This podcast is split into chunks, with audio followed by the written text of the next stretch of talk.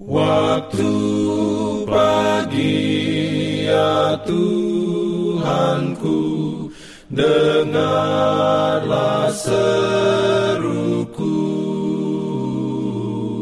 melayang doa yang sungguh, memandang padamu. Selamat pagi pendengar Radio Advent Suara Pengharapan.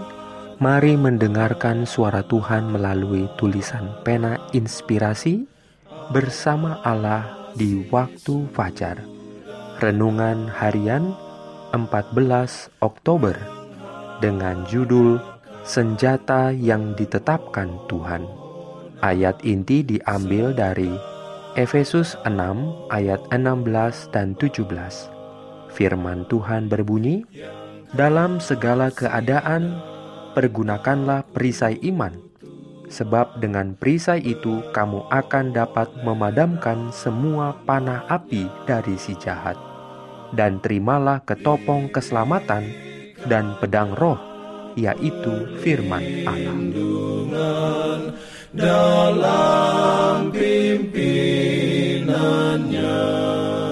Urayanya sebagai berikut. Allah telah menyediakan alat yang limpah untuk peperangan yang berhasil terhadap kejahatan yang ada di dalam dunia. Kitab suci adalah gudang persenjataan di mana kita dapat diperlengkapi untuk pergumulan. Pinggang kita harus berikatkan kebenaran. Penjaga dada kita haruslah kebenaran. Perisai iman kita harus selalu di tangan kita, dan ketopong keselamatan itu dan dengan pedang roh ialah sabda Allah. Kita harus merintis jalan kita melalui kesulitan dan jerat dosa.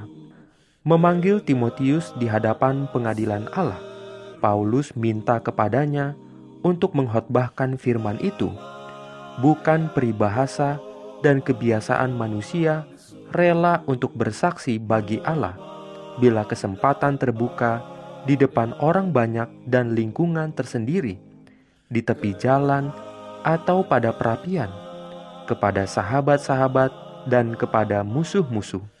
Apakah dalam ketenangan atau tidak terlindung kepada kesusahan dan bahaya, celaan dan kehilangan?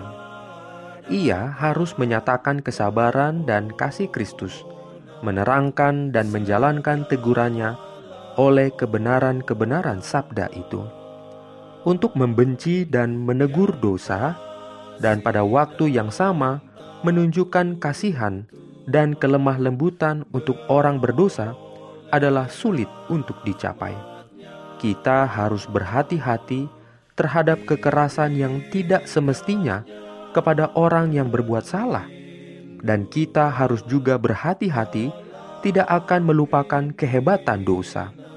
Perlu untuk menunjukkan kesabaran dan kasih seperti Kristus untuk orang-orang yang bersalah.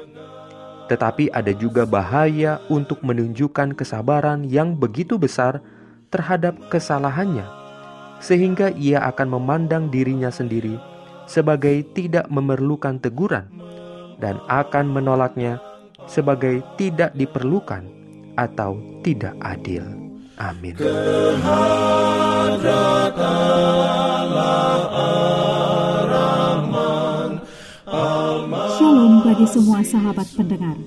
Kabar baik bahwa kisah dan kesaksian terkait siaran dan pelayanan A W R Indonesia kini dapat diikuti secara berkala, baik melalui siaran harian Radio Advent Suara Pengharapan setiap minggu kedua dan keempat, juga melalui YouTube dan Facebook A W R Indonesia. Terima kasih banyak untuk yang sudah menyampaikan, dan masih terbuka bagi Anda semua untuk segera S M S atau telepon ke nomor A W R di nol delapan dua satu, satu nol enam satu, satu lima sembilan lima atau di nomor nol delapan satu enam, satu satu delapan delapan, tiga nol dua untuk WhatsApp dan Telegram. Kami tetap menunggu dukungan Anda.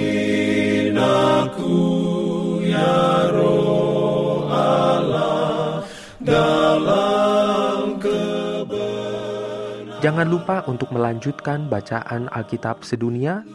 Percayalah kepada nabi-nabinya yang untuk hari ini melanjutkan dari buku dua Samuel pasal tujuh.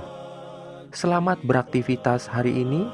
Tuhan memberkati kita semua. Jalan ke selamat.